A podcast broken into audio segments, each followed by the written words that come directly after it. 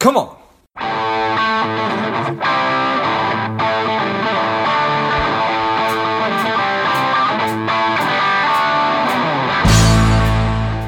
Quick ask before we get started today. I am working to help people lead happier and more contented lives.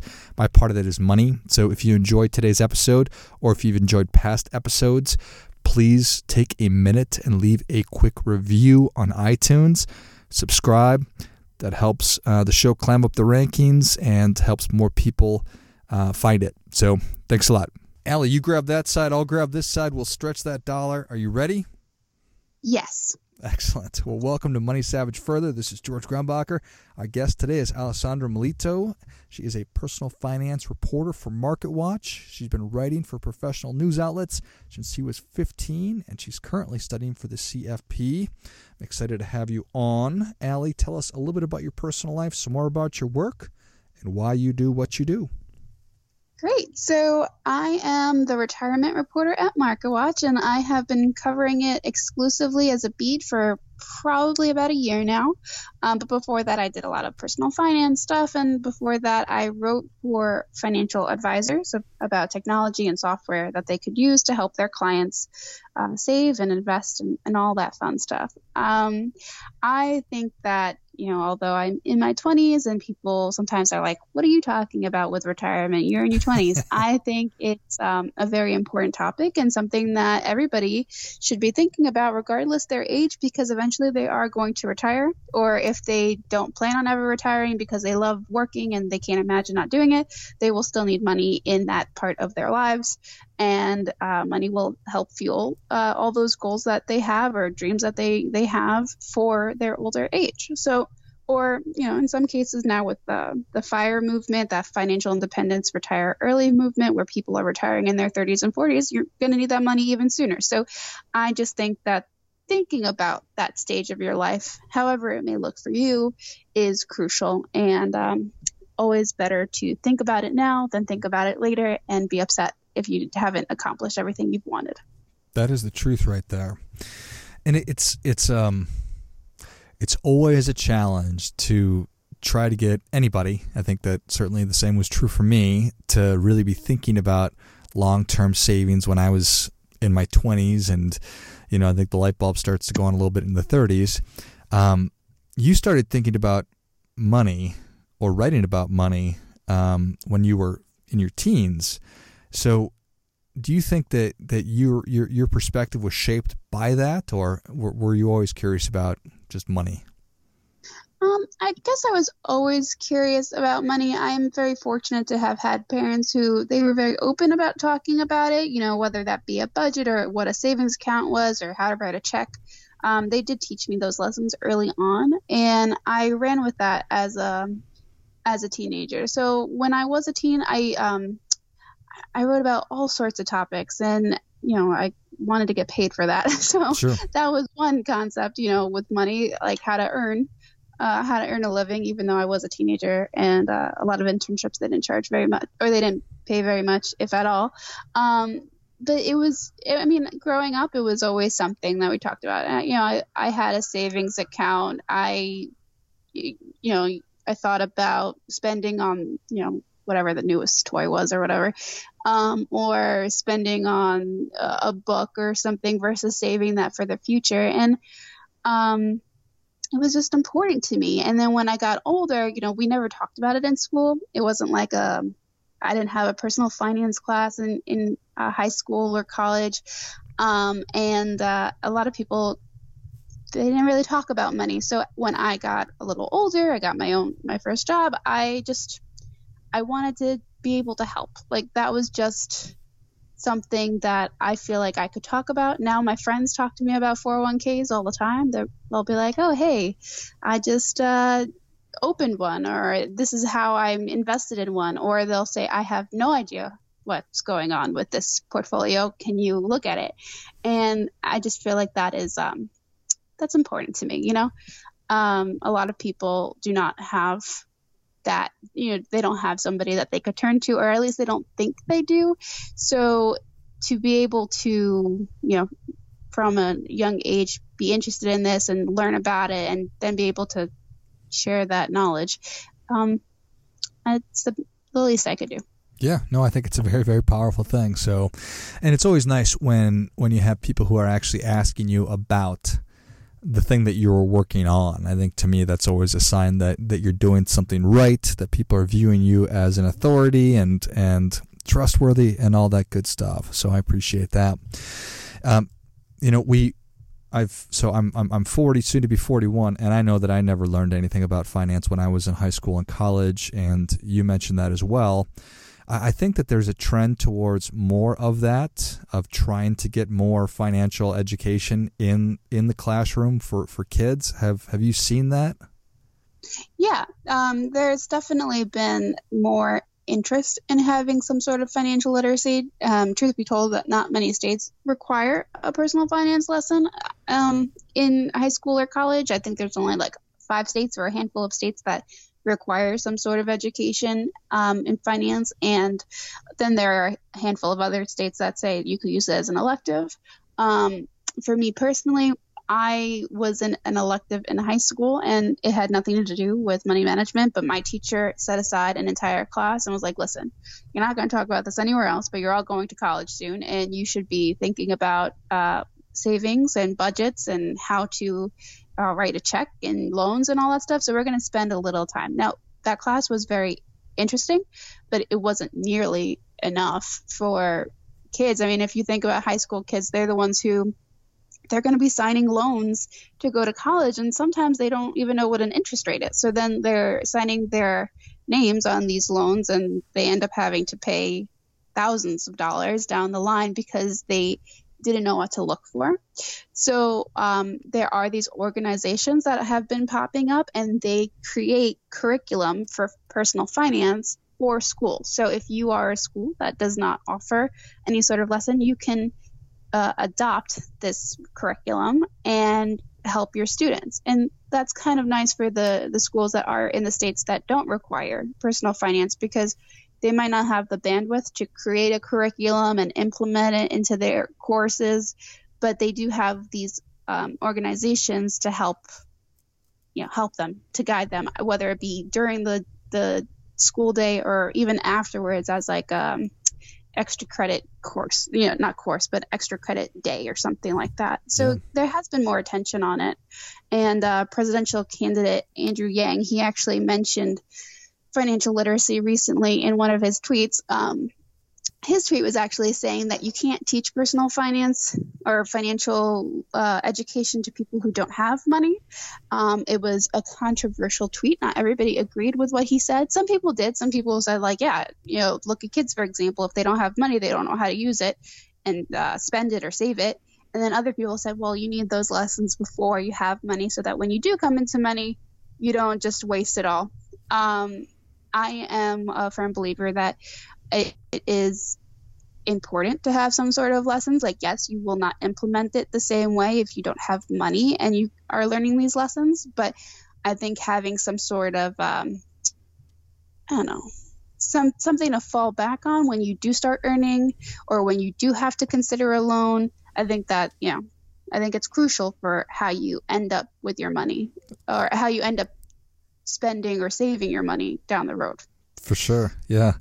I saw something about that, but I hadn't actually heard what he had said. And that's a pretty silly thing to say because, I mean, I'll probably never go into outer space, but I can still learn about, space. Yeah. I mean, I think he was saying more along the lines like you need to have, like in order to practice, you need to have what it is that you're learning about, but not everybody took it that way. Other people took it like, well, so what are you going to do with the people who don't have money right now and they're in debt? Like, are you just like, do they sit on the sides and just, suffer, or like, do you still try to implement some sort of education so that they can get out of the problems that they are financially in and, improve their situations? That's right. That's right. Well, certainly, this is the field that both of us work in, and we know that it is imperative to educate people on whatever subject they're interested in getting better at. Otherwise, it's probably not going to happen. So interesting. Obviously, student loans have been in the news so much for a good little while, and for good reason. I think it's important to have conversations about this kind of stuff. As you were, talking about, these kids are about to, potentially take on hundreds of thousands of dollars in debt, and what education have they received? I thought, well, you know what? It probably would make sense to force kids who are, about to take on tens of thousands of dollars of loans to complete before they actually get approved for these loans. Have you heard anything like that?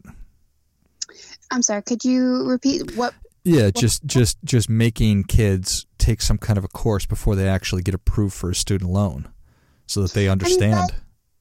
That I have heard that. I don't know where exactly that's being implemented, because as far as I'm aware, people are they just ask for a loan and they get one when it comes to education. But I do think that something like that would be very powerful, or even if it wasn't like a course or a test or anything, because, that does add stress.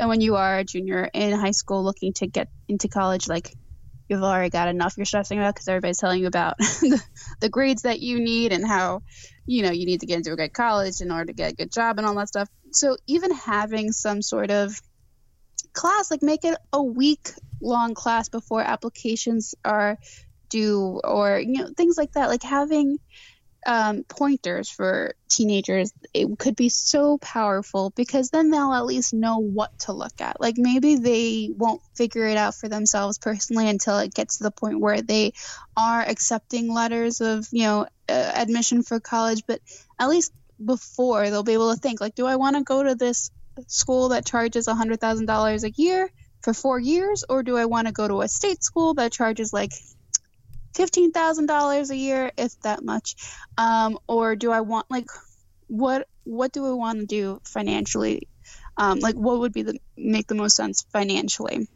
I went to a state school at first when when I was younger. I was thinking, I'm going to go to one of these super expensive private schools because they have such fancy names, and who doesn't want that? But then when I was thinking about the money aspect of it, and I was like, do I really want to be like hundreds of thousands of dollars in debt after college? I changed my tune. And I looked at all the different state universities. I'm in New York, so I went to Stony Brook because Stony Brook had a new and wonderful journalism program. And I was obviously very interested in journalism. I had already been doing it at the local weekly newspaper in my area, around my area and all those different neighborhoods. So I wanted to go to journalism, and that was the best option for me. So that's how I picked it out. But not everybody is thinking about the price tag, and it's not necessarily their fault, because there's so much pressure on teenagers to pick the right field and make the most of the 4 years that they're in college, or 5 years in college, or whatever amount of time they plan on going to college. And finances, usually people don't talk about it until, payments are due. Yeah. Well, talk about money-saving opportunities, what you just described, and you weighing your options and saying, okay, you know what, I could go to XYZ school, or, I could save tens of thousands of dollars. I could take out massive loans, or I could work. I mean, these are all conversations that obviously it's a revisionist history for a lot of folks. And if I'm looking back when I'm 30 years old versus 18 saying, well, I sure wish that I would have made that decision. That's, I don't know how much value is in that for that person. But if you can somehow help somebody who's in that position without stressing them out, that being said, graduating with, $50,000 of student debt is also a very, very stressful thing. So, I don't know if there's a good way to reconcile that.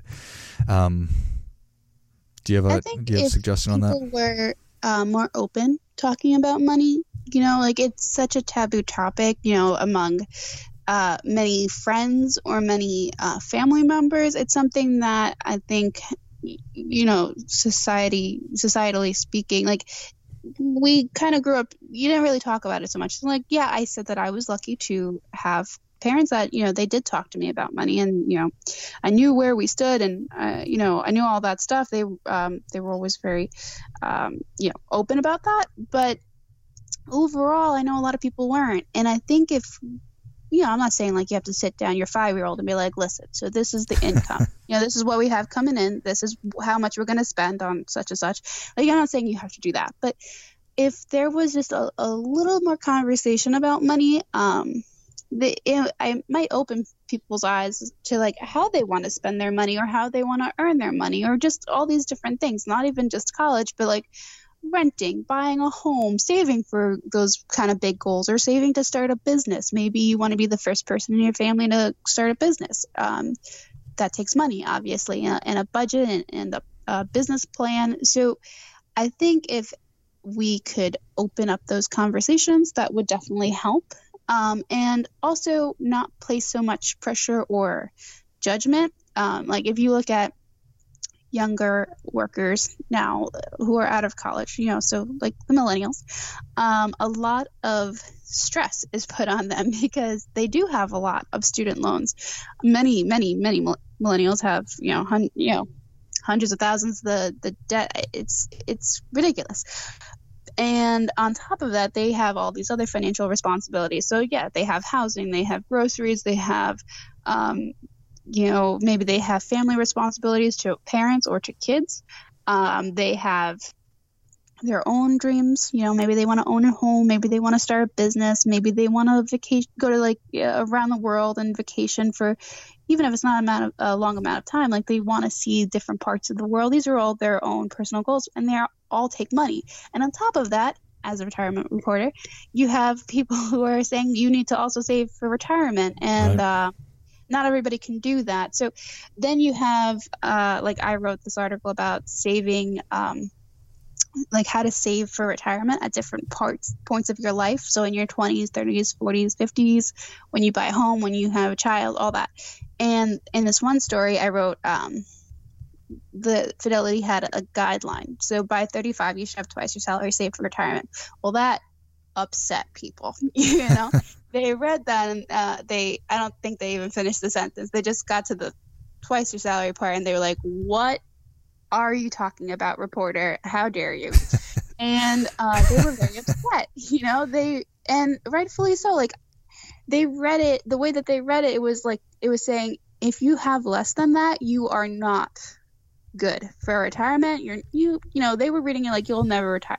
Now, as the person who wrote that article, I did not write it that way. It was supposed to be a guideline just to give yourself, kind of gauge where you are compared to other people, and also to see how other institutions think you should be saving for retirement.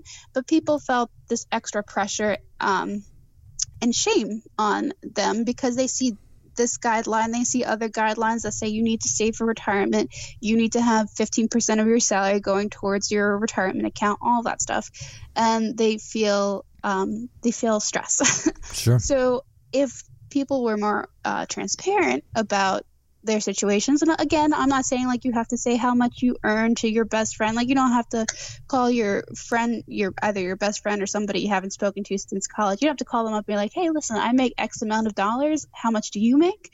But like, if you are in your social circle or you are with family, and you could just say like, you know, this is what I'm doing well. This is what I could do better with. This is what I want, but I don't know how to get there.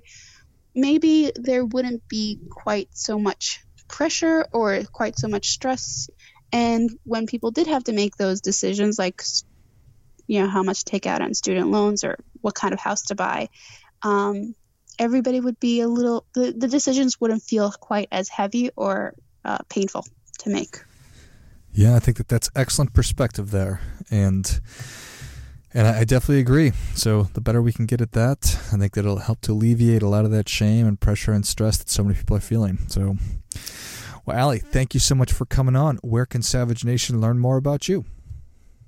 Well, MarketWatch.com/retirement is the section that I write for. And I'm also on Twitter at the @ Malito, @Malito_ALI. Perfect. Well, Savage Nation, if you enjoyed this as much as I did, show Allie your appreciation and share today's show with a friend who also appreciates good ideas. Go to MarketWatch, and then is it a / or a / retirement? That's a good question. I think backslash. I will list it in the notes of the show, and you can also find her on Twitter. I'll list that in the notes of the show as well. Thanks again, Ellie. Great, thank you. And until next time, keep fighting the good fight because we are all in this together. Before I go, quick announcement. I've been asked by so many people over the past couple of years about how do I start a podcast, that I've developed and released a course that will teach you exactly how to do that step by step, from figuring out the kind of show that you want to have to understanding how all the technology works behind it, and then how to get great guests and keep the thing moving and how to grow it. So if you're interested in that, check it out. You can go to georgegrombacher.com/podcast course and you'll find it there. You can just go to the website. I'll also list that in the notes of the show. What's up, Savage Nation? Please support the show by subscribing, leave us a review, and definitely feel free to share us with somebody you think would like it. Come on!